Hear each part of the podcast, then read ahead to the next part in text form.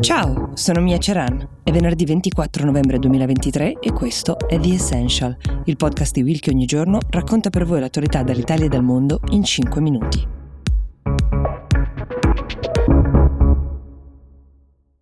La puntata di oggi è interamente ambientata nei Paesi Bassi perché una notizia che normalmente vi potrei dare uh, tra tante, ovvero l'esito delle ultime elezioni, racconta però molto bene questo paese di cui abbiamo parlato poco recentemente. Allora, lo scorso luglio è finita l'era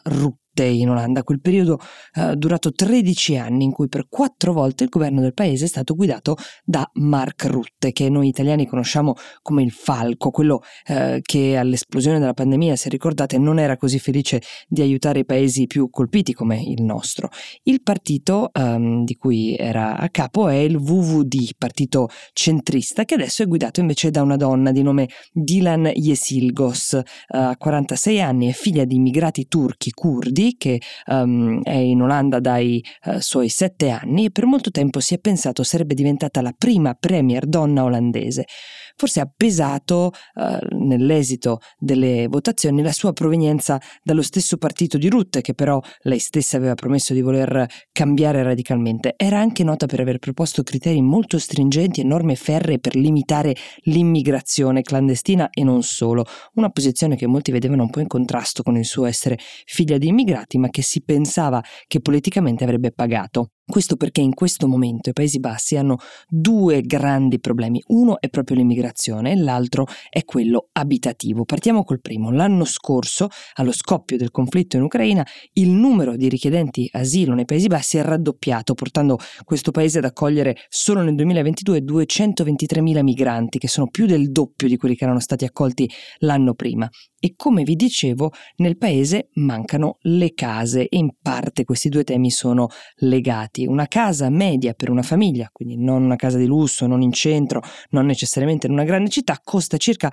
400.000 euro, perché al momento per ogni immobile si stima che ci siano nove possibili acquirenti pronti ad acquistarlo e questo uh, mercato ovviamente fa il prezzo, un prezzo esorbitante. Le case popolari e quelle statali, che pure ci sono, non sono però abbastanza per coprire tutte le richieste delle persone che ne hanno bisogno. Il risultato finale è che circa 830.000 persone attualmente nei Paesi Bassi vivono sotto la soglia di povertà. In questo clima di forte incertezza, dove anche la classe media soffre, sono in pochi a credere che la politica sarà in grado di risolvere i problemi, tanto che pochi giorni prima delle elezioni, che si sono tenute uh, lo scorso fine settimana, il 50% di coloro che sarebbero andati a votare non sapeva ancora per chi lo avrebbe fatto. E così i sondaggi sondaggi non sono stati in grado di anticipare quella che è stata la rivelazione uscita dalle urne. Gerd Wilders è un deputato di lungo corso, molto di destra, promotore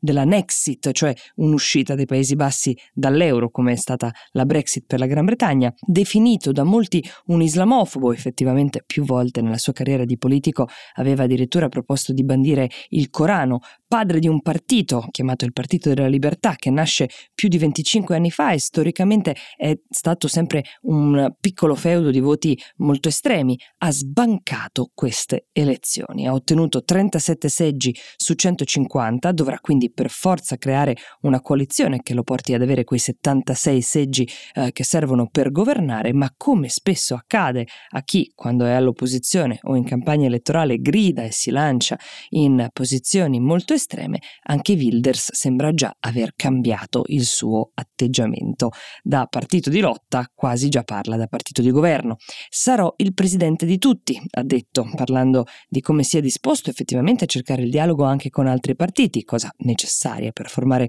un governo, e riguardo a quelle posizioni molto aggressive su temi come l'Islam ha dichiarato non sono queste ora le priorità del nostro paese. Insomma, c'è un altro paese europeo che svolta bruscamente a destra, e infatti Marine Le Pen e altri esponenti della destra europea si sono subito congratulati con lui, ma forse ancora una volta si tratta di una destra che al potere si farà molto più istituzionale e meno di rottura. Prima del voto, gli altri tre principali partiti avevano dichiarato che mai avrebbero accettato di fare un governo con Wilders, ma data la portata della sua inattesa vittoria, non è detto che qualcuno non ci ripensi. Secondo è arrivato il commissario europeo Franz Timmermans a capo di un'alleanza molto di sinistra, mentre Dylan Jesilgos, la donna a capo del partito che fu di Rutte di cui vi parlavo prima, è arrivata terza, ma forse lei è quella con i maggiori punti di contatto con l'inatteso vincitore di queste elezioni.